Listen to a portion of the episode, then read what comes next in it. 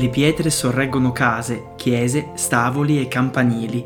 Hanno nomi, colori, significato, senso e memoria. Come pietre e sassi, custodi di tempo e di storie, restano, sorreggono luoghi, sogni e aspettative, così i giovani di oggi resistono come rocce alle intemperie, restano per essere pietre e sassi di un nuovo futuro. Questa, la nuova rubrica podcast Storie di Sassi, di Crama, Mercanti di Storie.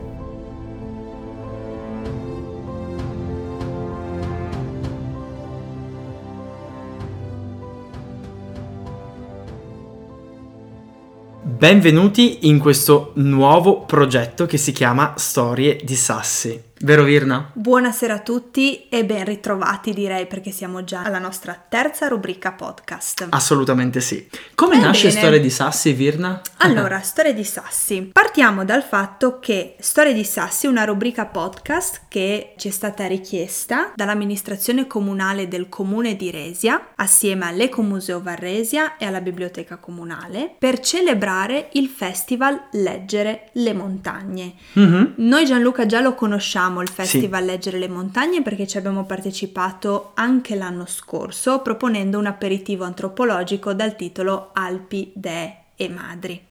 Festival Leggere le Montagne, pensate, viene organizzato tutti gli anni nella data dell'11 di dicembre dalla Convenzione delle Alpi. In realtà in tutto l'arco alpino vengono organizzati eventi di vario genere per promuovere la lettura e le montagne. In Varresia si celebra questo festival già da diversi anni, ormai sta diventando una vera e propria tradizione e tra poco una delle nostre prime ospiti qua in studio ci racconterà quelli che sono stati gli eventi degli anni scorsi. Sì, Quindi, come vi dicevo, è grazie al comune di Resia che abbiamo messo in piedi questo Progetto, nuovo sì. progetto, esattamente. Ma non solo, siamo sempre in collaborazione anche con l'ente Parco Naturale Regionale delle Prealpi Giulie che trova la sua sede proprio in Varresia. Ma entriamo un po' eh, Più nel vivo, sì, di, certo. di cos'è Storie di Sassi. Storie di Sassi è una rubrica podcast, ci saranno otto episodi, questo che state ascoltando oggi è soltanto il primo degli otto episodi e in queste puntate andremo a scoprire quelle che sono le frazioni della Varresia. Per chi ci ascolta già anche sugli altri, eh, sulle altre rubriche Cacusadi e Crama in viaggio, abbiamo già detto più volte che se venite in Varresia, di fatto un paese che si chiama Resia non esiste. caramba, non c'è! In realtà ci sono una serie di frazioni che vanno a comporre la Varresia e la Valle di Ucea, che scopriremo nelle- negli episodi successivi. Precisamente nella terza puntata. Quindi stay tuned perché ne sentirete delle belle anche questa volta. Quindi andremo a scoprire quelle che sono le nostre frazioni, a partire da San Giorgio, Prato, Stolvizza, Oseacco e Coritis, Niva, Lischiaze e Ucea. Ma Gianluca, perché storie di sassi? Eh, brava! Eh, Diciamo che l'idea nasce mh, da un'associazione che adesso appunto vi raccontiamo. I sassi, come le pietre, ci sono ovunque. Le pietre sono appunto utilizzate per costruire le case, le chiese, i campanili. Se ci pensiamo noi saltiamo sui sassi per guardare il torrente. Ti puoi sedere su un sasso, su una roccia per riposare lungo appunto il tuo cammino. E qui a Resi effettivamente ci sono moltissimi luoghi che portano il nome di sasso di pietra che in resiano si chiama Pönt. Ho detto giusto? Sì. Mo- molto bene, molto bene. Ci puoi fare degli esempi, Virna? Ma ad esempio voi in Super Stolvizza avete Cernapönch, Che per me è un luogo del cuore. ad esempio qua nella zona di San Giorgio abbiamo la Budekitjawapönch, che Che- significa pietra nuda, oppure la Bilapönch, la pietra bianca. Insomma, ce n'è veramente tante, se poi vogliamo andare avanti con i colori, Cernjölapönch, pietra rossa e via discorrendo. Però ce n'è una che mi sta molto a cuore e che è quella che, diciamo, veniva utilizzata per una funzione specifica. Ah, ma ti stai riferendo alla Mörtuapönch? Esattamente a quella, Virna. Eh sì, sarebbe il sasso del morto. Che significa? Significa che, in, innanzitutto diciamo dove si trova questa Mörtuapönche. Dov'è no? la Mörtuapönche? Eh, appunto, Eh. anche perché parliamo di sassi e ce n'è tantissimi in Varresia, però poi bisogna localizzarli. La Mörtuapönche si trova su un sentiero che porta dalla località di Zamlin fino a Prato di Resia, il nostro capoluogo, chiamiamolo così, dove abbiamo i principali servizi. La Mörtuapönche è un masso anche abbastanza grande ed è particolare, lo si riconosce subito perché eh, è appiattito sulla sommità e pensa un tempo veniva utilizzato come punto di riposo nel momento in cui eh, venivano trasportate le bare con eh, le persone insomma che erano morte e venivano accompagnate fino a Prato dove si trovava l'unico cimitero. Quindi questa Mörtuapönche diciamo che è stata in qualche modo anche levigata nel corso del tempo e ha mh, assunto questa forma dritta proprio Da questa ritualità bellissima. da questa ritualità, esatto. Quindi, come vedete, abbiamo tantissime pietre, tantissimi sassi. E possiamo dire che senza sassi e senza pietre non ci sarebbero le città, non esisterebbero i luoghi e non ci sarebbero nemmeno delle storie. Però forse è interessante dire anche un'altra cosa, che spesso sassi e pietre possono essere fatti anche di carne ed ossa.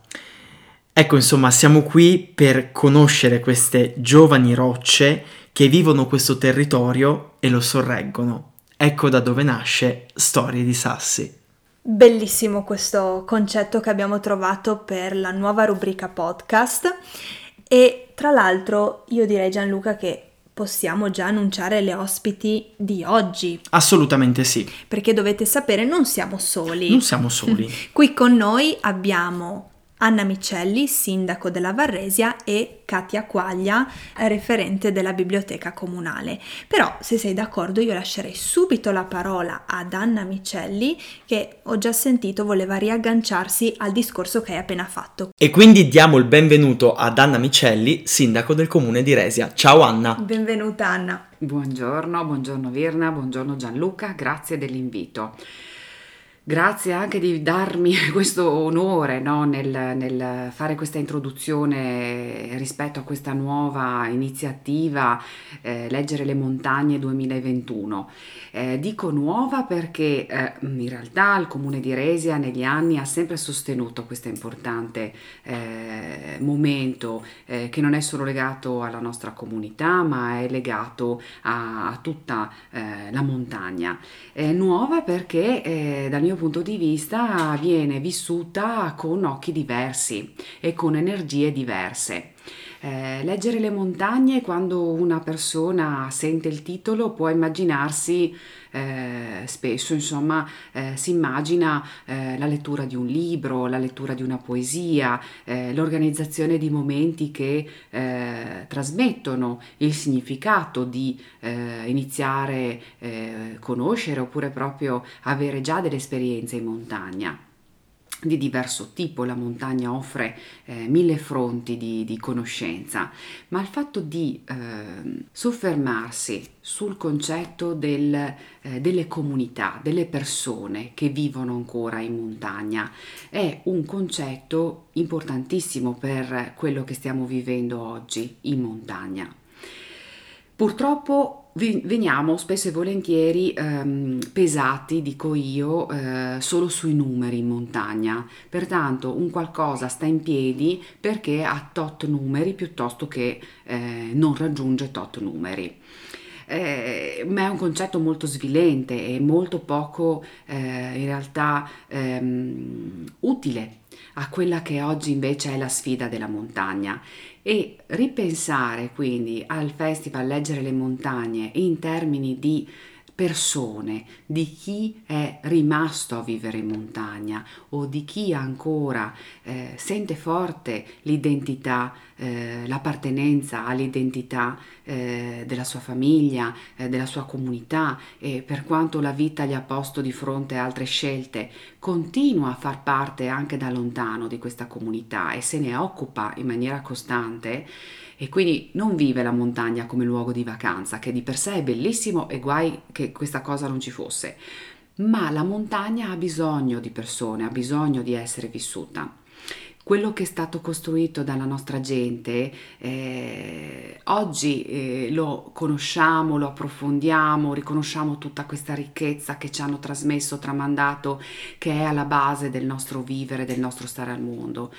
Ma se domani queste cose nessun altro continuerà a portarle avanti, a sottolinearle, a valorizzarle, perché purtroppo non avrà avuto eh, le condizioni eh, per rimanere, allora vuol dire che eh, in qualche modo hanno fallito tutti, non soltanto eh, chi è in montagna, ma tutti eh, per quanto riguarda la regione Friuli Venezia Giulia eh, in generale. la montagna, come qualsiasi altro luogo della nostra regione, è, è un posto eh, bellissimo, eh, sono luoghi che raccontano storie di persone, sono luoghi che hanno avuto la loro storia, la loro origine, la loro continuità grazie alle persone che ci hanno vissuto. Per cui sia in montagna che al mare che in pianura, tutti hanno avuto cose da dire, cose da fare e hanno costruito quei mattoni che hanno portato poi ta- tante volte no, a riconoscere eh, quali sono i valori del popolo friulano e all'interno di questo popolo c'è anche il popolo della montagna. Questo, questo, questo, significato di pensare che leggere le montagne come festival ritorni a dare un ruolo alle persone che attraverso le loro esperienze, attraverso il loro vissuto, abbiano delle cose buone, importanti da dire, è un, um, un valore intrinseco importantissimo.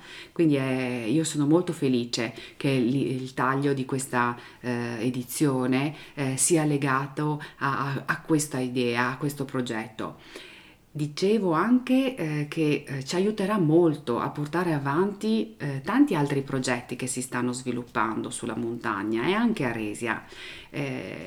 Partiamo sempre dal concetto che chi è qui crede molto nella vita di qui, non vogliamo appunto giocare in difesa, ma giocare in attacco, cioè eh, siamo qui, abbiamo tante cose da dire, tante cose da fare e non è che ci fermiamo domani, ma dobbiamo pensare al dopodomani, ai bambini che non ci sono oggi ma che arriveranno dopodomani, perché la nostra comunità questo è stata e questo deve essere. È un lavoro, è un lavoro faticoso, però è basato sulla presenza delle persone e sul fatto che chi continua a fare delle cose debba essere aiutato a farle e quindi è un cammino che bisogna intraprendere insieme, istituzioni e non, eh, all'interno della comunità, forze associative, eh, tutte quelle persone di buona volontà che vogliono mettersi in gioco e fare delle buone, belle cose e io sono molto fiduciosa in questo. Non è semplice, ma come ho detto anche in passato, non è mai stato semplice neanche per la gente di Resia stare al mondo. Eh, se raccontiamo alcune cose, purtroppo eh, davvero ci si commuove perché è gente che ha vissuto tanto e quel vivere tanto anche in quelle condizioni ci deve dare quella forza che oggi abbiamo in condizioni molto più facili per certi versi di poter trovare soluzioni nuove a nuovi problemi e quindi anche omaggiare chi ci ha preceduto. Perché se oggi parliamo della ricchezza della nostra cultura è perché c'è qualcuno che ci ha preceduto che l'ha mantenuta. Quando nel 1838 i nostri sono andati giù a Udine davanti all'imperatore d'Austria di allora parliamone, nel senso che sì, eh, andare in quel tempo a presentarsi come comunità e a portare pro- la propria ricchezza, che era una ricchezza di cultura, di musica, di danza, di valori, eh, che non erano legati a un dono fisico, era qualcos'altro, vuol dire che ci tenevano già al tempo moltissimo. E se questa cosa è rimasta fino ad oggi, allora siamo noi custodi di questa ricchezza e allo stesso modo noi dobbiamo mandarla, portarla avanti nel tempo e passare il testimone a qualcun altro con la stessa convinzione e con la stessa fermezza e forza che hanno avuto i nostri eh, anziani, le persone che hanno vissuto un tempo e che ci hanno portato dove siamo noi oggi. Per cui un grande in bocca al lupo per l'iniziativa, un augurio di buon lavoro a tutti, rimboccarsi grazie. le maniche e andare avanti. Grazie. Grazie Anna, grazie per il tuo prezioso intervento perché hai toccato appunto tutti i punti eh, che anche a noi sono molto cari, sia nel progetto Storie di Sassi, eh, sia anche come nostra entità, come Crama Mercanti di Storie. Quindi Grazie, grazie del tuo augurio, grazie per le tue bellissime parole, perché eh, diciamo si sposano bene con la nostra filosofia e insieme sappiamo che possiamo andare oltre. Ecco. Grazie, grazie davvero Anna, è sempre un piacere collaborare con, con il comune di Resia. Sì. Come anticipavamo poco fa, eh, abbiamo anche un'altra ospite qui con noi oggi ed è Katia Quaglia, come abbiamo detto referente per la biblioteca comunale oltre che attivissima in diverse associazioni qua della Varresia. Katia ha visto nascere l'attività di leggere le montagne qui in Varresia e quindi è qui proprio per testimoniarci quello che è stato il percorso, pensate già dal 2017 per celebrare questo importantissimo momento. Per cui lascio la parola a Katia per descriverci un po' quello che è già stato fatto. Grazie Katia. Grazie ragazzi, grazie Virna, grazie Gianluca, grazie a tutti gli ascoltatori. Dunque, il progetto Leggere le montagne è un progetto che sta a cuore alla comunità di Resia perché eh, è da diversi anni che il comune di Resia lo propone e ogni anno eh, sviluppando aspetti diversi ma sempre legato, eh, legati alla montagna e a, a leggere tra le righe quello che la montagna è, ma quello che è vivere in montagna eh, e quello che significa eh, per, per, le persone stare in montagna. Abbiamo iniziato nel 2017 eh, con Leggere le montagne grazie all'ente parco naturale delle Prealpi Giulie. All'epoca il direttore era il dottor Stefano Santi che ci aveva contattati, aveva contattato la biblioteca comunale per chiedere se era interessata a eh, proporre un'attività nell'ambito di questo festival Leggere le montagne. Ovviamente la biblioteca e il comune di Resia sono stati molto eh, entusiasti di partecipare a, a questo evento, di cogliere l'occasione per di farsi conoscere, di far conoscere anche la realtà della Varresia. In che modo? Abbiamo eh, creato un evento che era di eh, un pomeriggio di lettura e di canti in quell'occasione appunto sono stati letti dei brevi brani o, delle, o dei racconti sul tema delle montagne e c'era, era presente il piccolo coro Montecanin che ha eh, dei, ha eseguito dei canti. È stato un pomeriggio che non dimenticherò perché tra l'altro quel pomeriggio pioveva di rotto, ma veramente c'era il diluvio e noi eravamo in biblioteca con un orecchio e un occhio fuori dalla finestra a vedere fulmini e lampi e, e, e il diluvio sperando che la luce non andasse via e dall'altro ascoltando questi racconti così dolci, questi canti così dolci del piccolo coro Montecanin.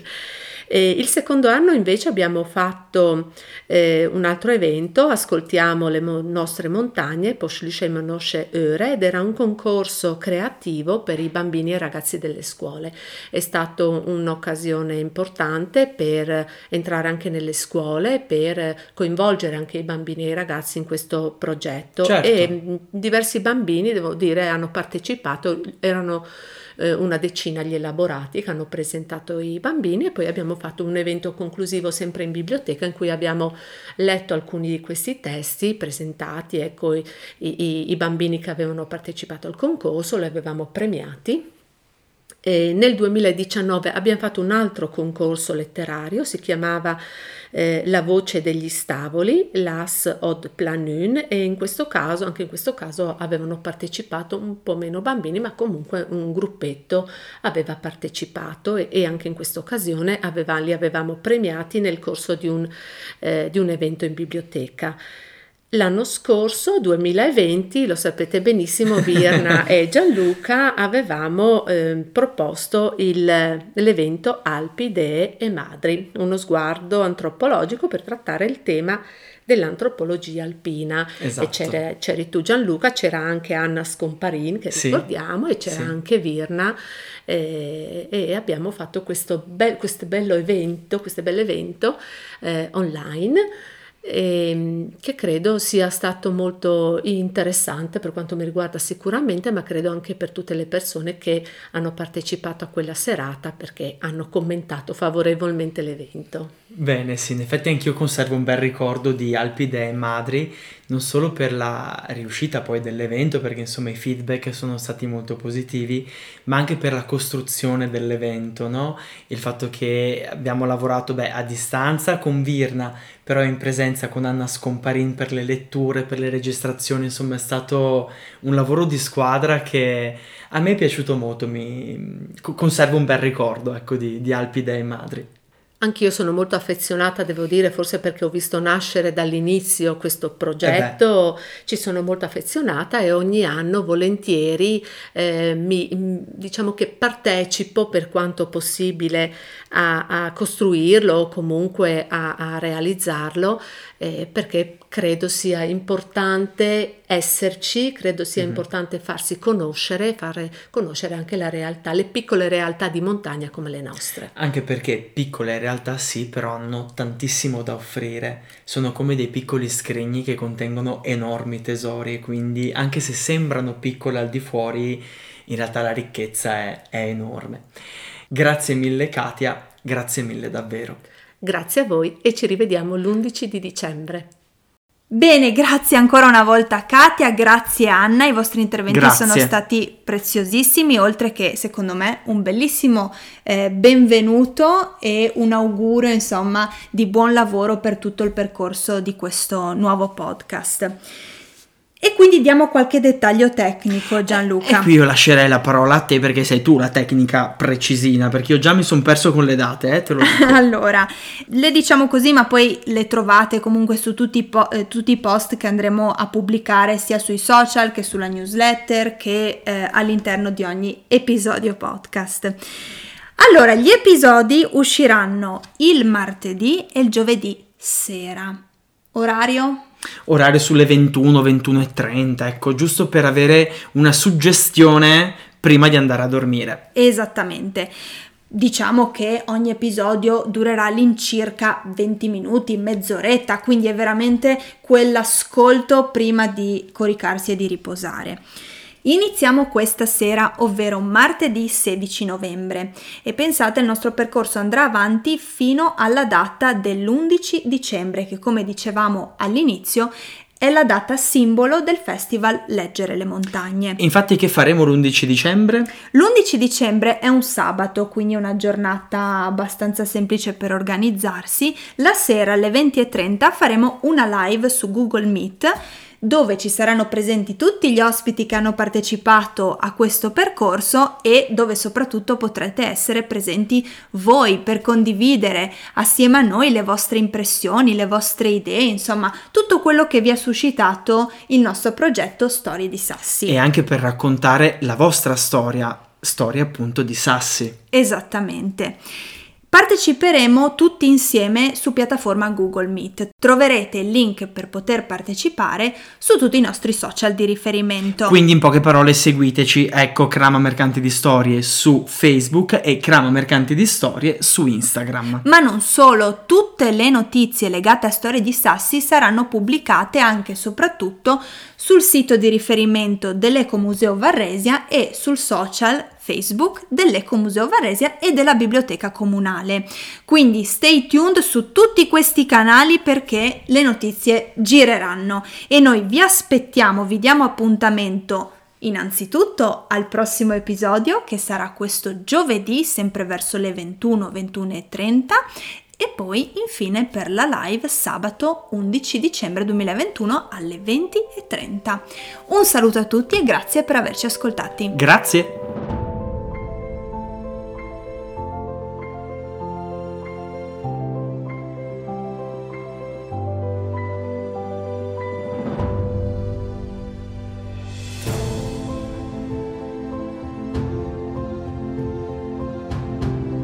Di sasso in sasso, pietra dopo pietra, la tua storia diventa la mia. Buonanotte sassi e pietre, al prossimo episodio di Storie di Sassi.